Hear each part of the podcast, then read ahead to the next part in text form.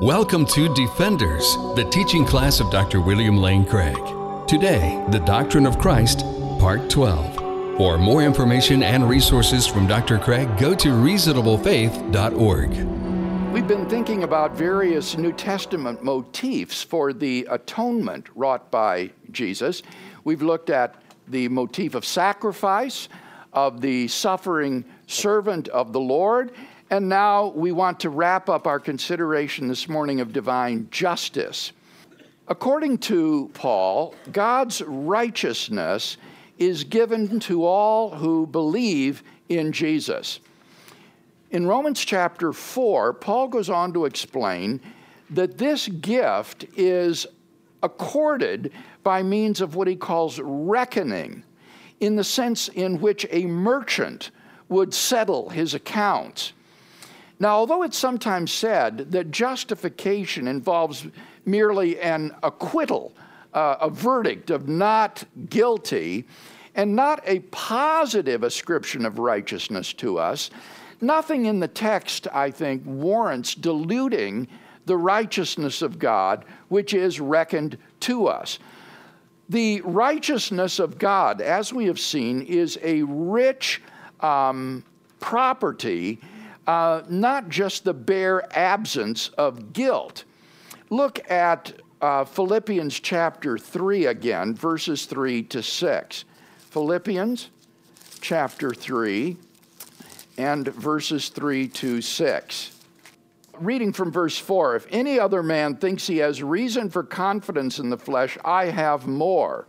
Circumcised on the eighth day of the people of Israel, of the tribe of Benjamin, a Hebrew born of Hebrews as to the law, a Pharisee, as to zeal, a persecutor of the church, as to righteousness under the law, blameless. Paul says he was blameless with respect to righteousness under the law. But then he goes on to say, But whatever gain I had, I counted as loss for the sake of Christ. Indeed, I count everything as loss because of the surpassing greatness of knowing Christ Jesus my Lord.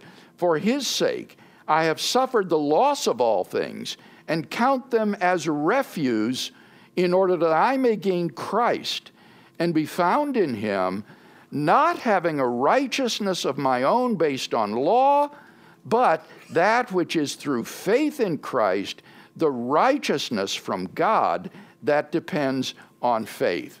Here I think it's evident that the righteousness from God that is reckoned to us is more than just a mere verdict of uh, acquittal, uh, of not guilty. It is a positive righteousness that makes the righteousness that Paul had under the law look like dung by comparison. So, at least at face value, it seems that God's righteousness in all of its full moral value is reckoned to believers. And I think this is clearly expressed in 2 Corinthians 5 and verse 21. 2 Corinthians 5 21, Paul says, For our sake, he made him who knew no sin to be sin for us, that in him we might become the righteousness of God. There's no warrant for diluting this statement uh, on Paul's part. Our sin is credited or reckoned to Christ's account, and God's righteousness is in turn credited or reckoned to our account. Let's go on then to the next New Testament motif connected with atonement, and that is representation. Representation. The promise of God's righteousness is given to those who are in Christ. And this brings us to yet another facet of the New Testament doctrine of the atonement, which is Christ as our representative. Now, already in certain of the Old Testament sacrifices, the idea of representation plays a role. While the private sacrifices were offered by worshipers on behalf of themselves, when it came to the Day of Atonement, Yom Kippur, The access to the tabernacle was permitted only to the high priest alone, and he therefore had to act as the people's representative before God. He would bring the sacrifice for them, and he would confess their sins over the scapegoat before it was driven out into the wilderness. So, in the Yom Kippur sacrifices and rituals, we already see this element of representation present.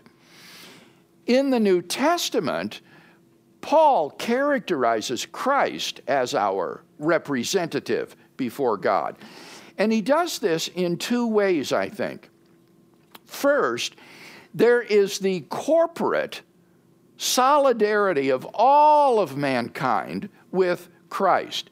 Christ is the antitype or the correlate of Adam, the first man who represents all men.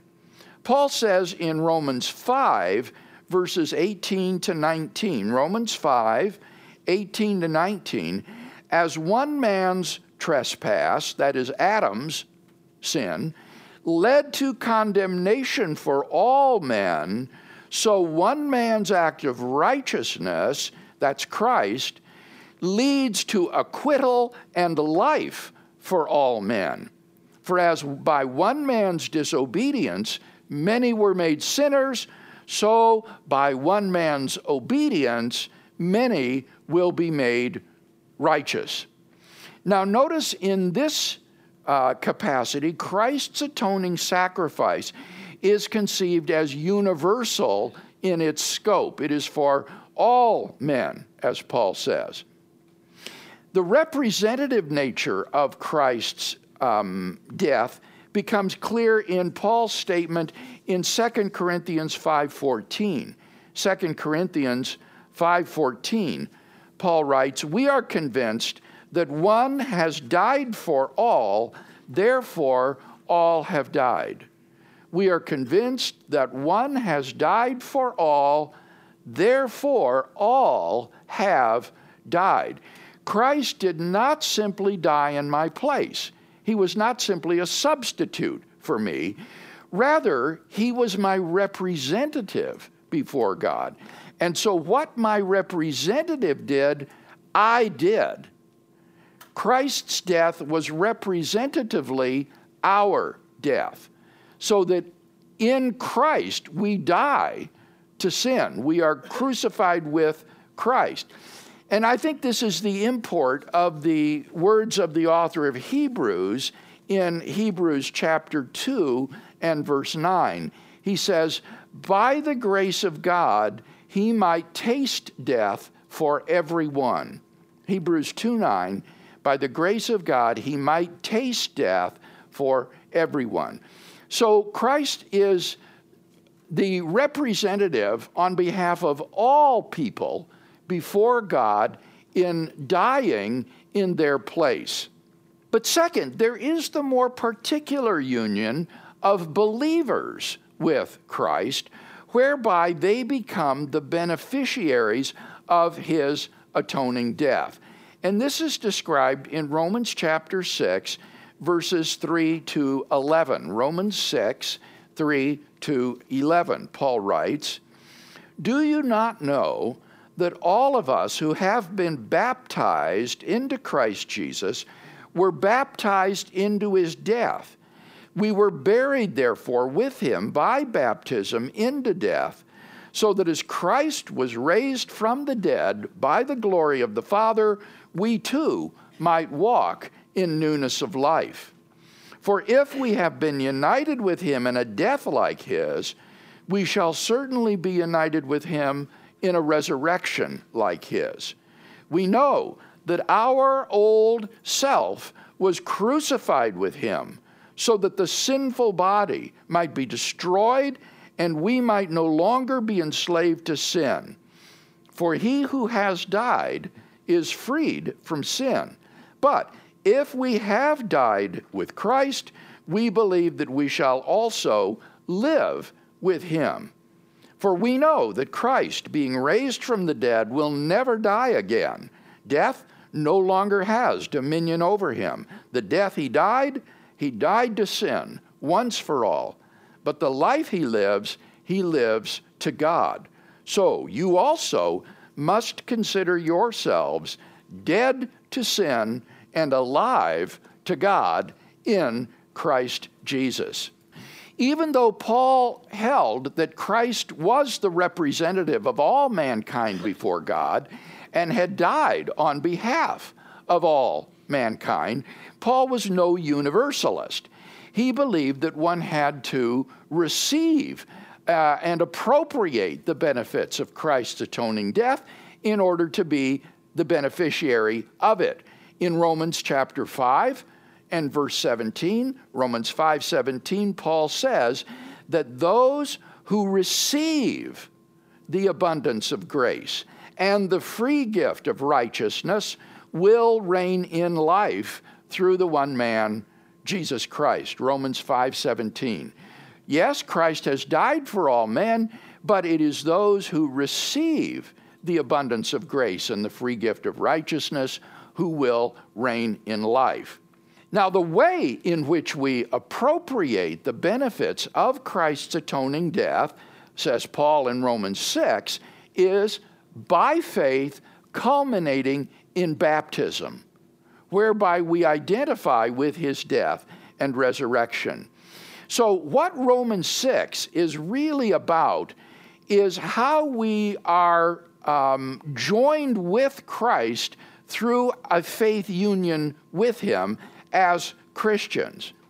Paul says in Romans 6 3, all of us who have been baptized into Christ Jesus were baptized into his death.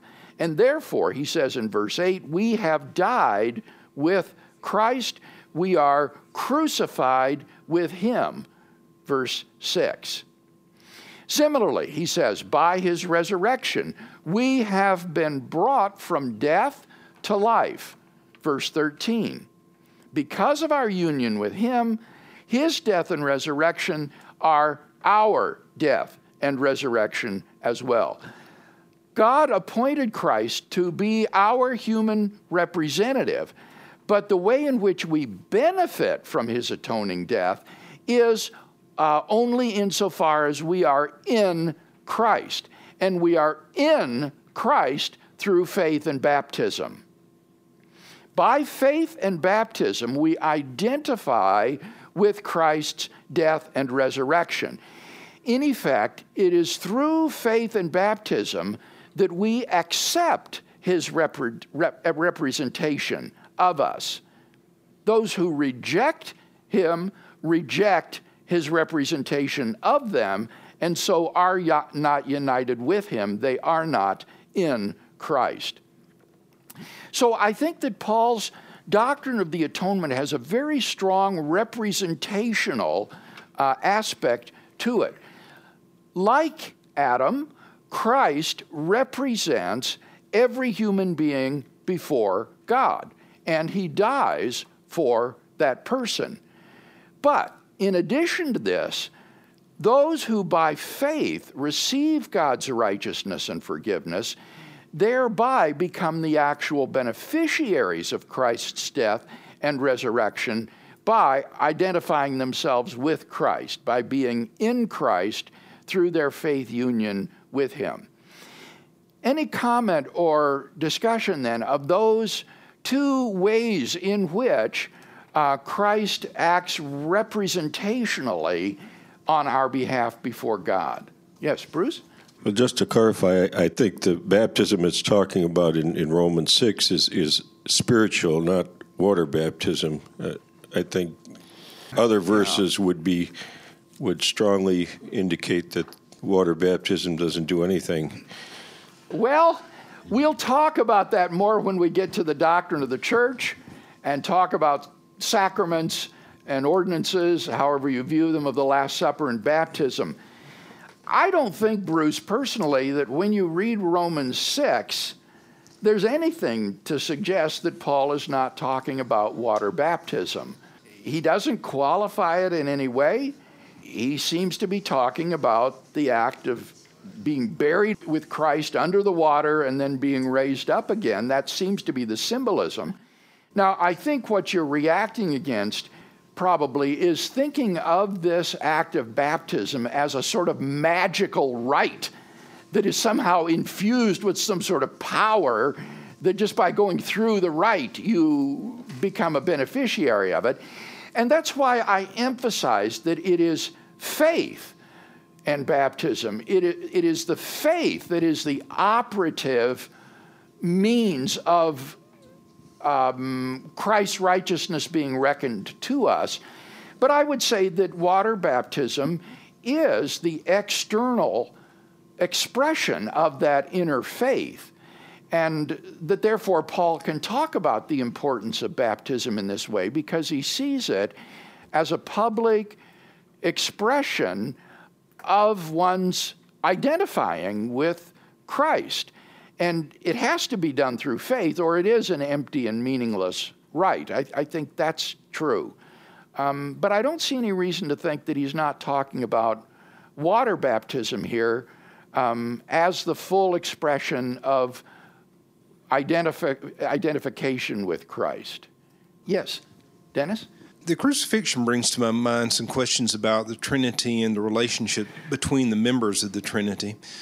Uh, would it be correct to say that the Father and Spirit also experienced the crucifixion in some sense, or was it you the unique experience of one center of consciousness mm-hmm. of the Trinity as you've described well, it? Well, I think Dennis, you're quite right in saying that they're all involved. This is an act of God, but they do seem to play different roles.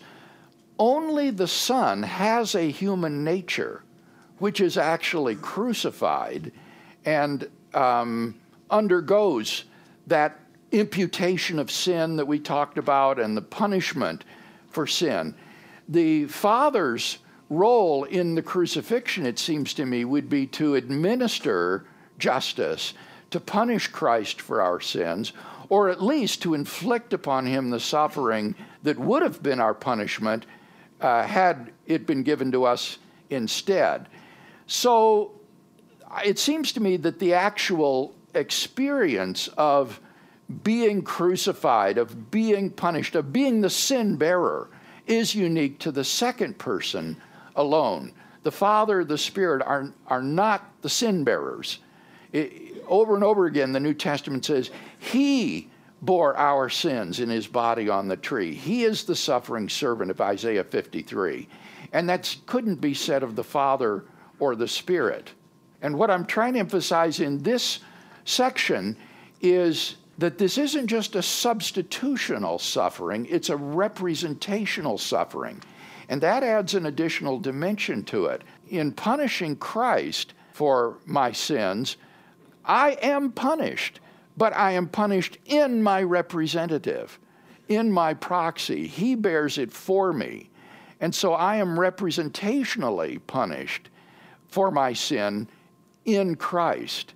And so we do die in Christ insofar as we identify with him and appropriate the benefits of his death. Yes, Steve. But when we die, we die without the sting of death because we have hoped and trusted in what he did. And that is the new connection that you have of his spirit again, where we were born again. Yes. And that's the lively hope. Because we have to be changed to be his his hopes and desires. I think that that is true, and it is precisely because I don't die on my own for my sin. God doesn't inflict that punishment on me, He inflicts it on my representative. And so it is in my representative that I die to sin. And this is, as you say, one that then gives hope because it, it gives acquittal, uh, as well as this positive, I think, ascription of righteousness to me. Someone else have a further comment? Yes, Marcus. What exactly is the difference between the representational and substitutional? Say, say again. The difference between representational and substitutional. I, what's the distinction there? Okay, when someone is a substitute, that person acts in the place of the other person. Uh, think of a pinch hitter in baseball. The pinch hitter comes into the lineup and bats in the place of the other hitter. But he doesn't in any way represent that hitter. Uh, his performance at the plate will not affect the batting average of the person that he replaces. In no sense is he a representative of that batter that he substitutes for. He's simply a substitute. He's simply someone who hits in the place of that other person. But that baseball player will also have a, an agent. And this agent represents him in negotiations with the team uh, in order to get a good salary, to get benefits, and so forth. And so this agent is not a substitute for the player, he's the player's representative who uh, argues on behalf of and acts on behalf of the player. And so I think you can see there a, a, strong distinction between being just a substitute or being a representative. And these functions can be combined where a person is both a representative and a substitute. And the example I like is a proxy at a shareholders meeting. When you sign a proxy form that someone can uh, act on your behalf at the shareholders meeting, they will vote instead of you. They, they, they attend the meeting, you don't. They're there as your substitute, but they're also acting on your behalf. Their vote is your vote. So if you, if you were asked, did you vote at the shareholders meeting? Yes, I did vote through my proxy or through my representative. So I did vote, even though I wasn't there, through my representative. And that's the idea here of Christ. It's not just that Christ was punished instead of me, but rather he was my representative so that in him I am punished. Um, and, and so, this representational aspect of Christ's death is important to grasp, uh, lest we think that Christ was just a mere substitute, like that pinch hitter. Taiwan. Is it the the acceptance or you call it spiritual identification that activate the representation. That activates it did you say? Yes. Yes i would prefer to say that appropriates it. And that's why there can be people mm-hmm. on behalf of whom christ has died mm-hmm. who yet do not have salvation mm-hmm. because they haven't appropriated it personally through faith and baptism. Or similarly, consider someone who is elect. This person is part of those that God knows will receive his grace and go to heaven.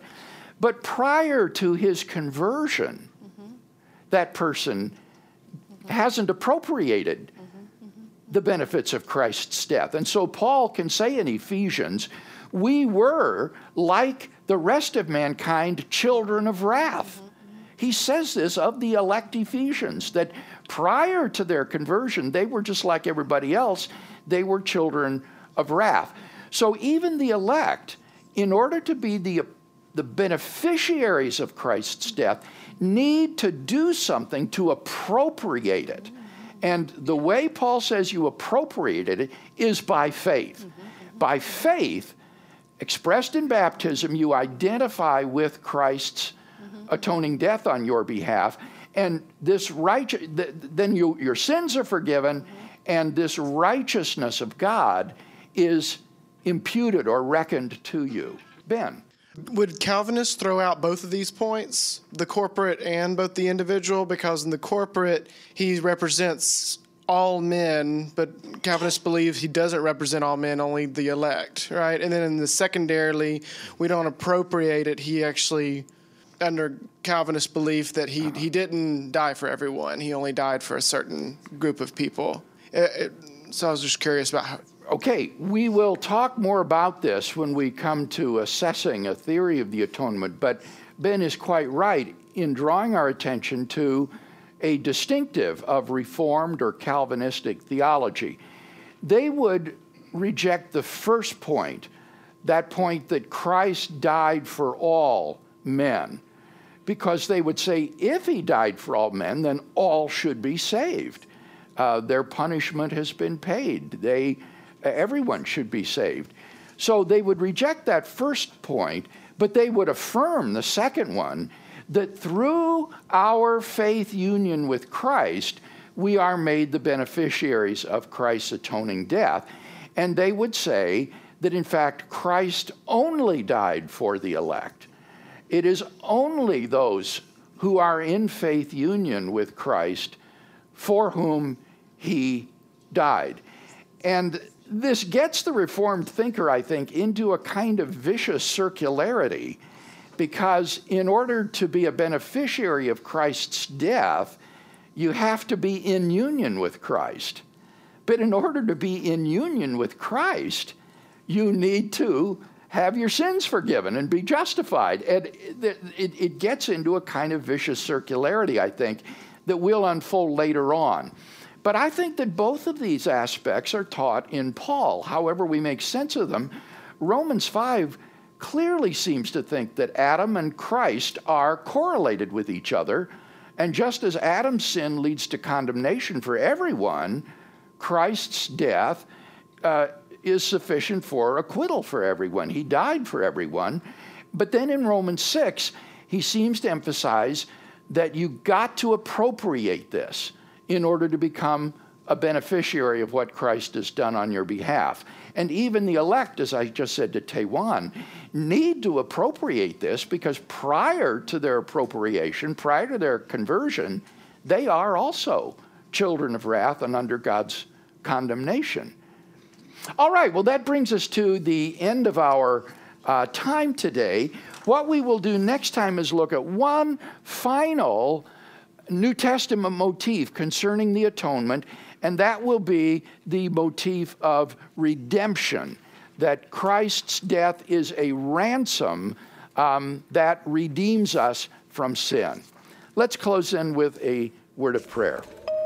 Father, we thank you that insofar as we are in Christ, we are the full beneficiaries of his death. And we thank you, Lord, not only for the forgiveness of sins and the cleansing from guilt that we have in him, but even more for that positive righteousness of God that is reckoned to us insofar as we are in Christ. Through Christ our Lord we pray. Amen. The copyright for the preceding material is held by Dr. William Lane Craig. For more, go to reasonablefaith.org.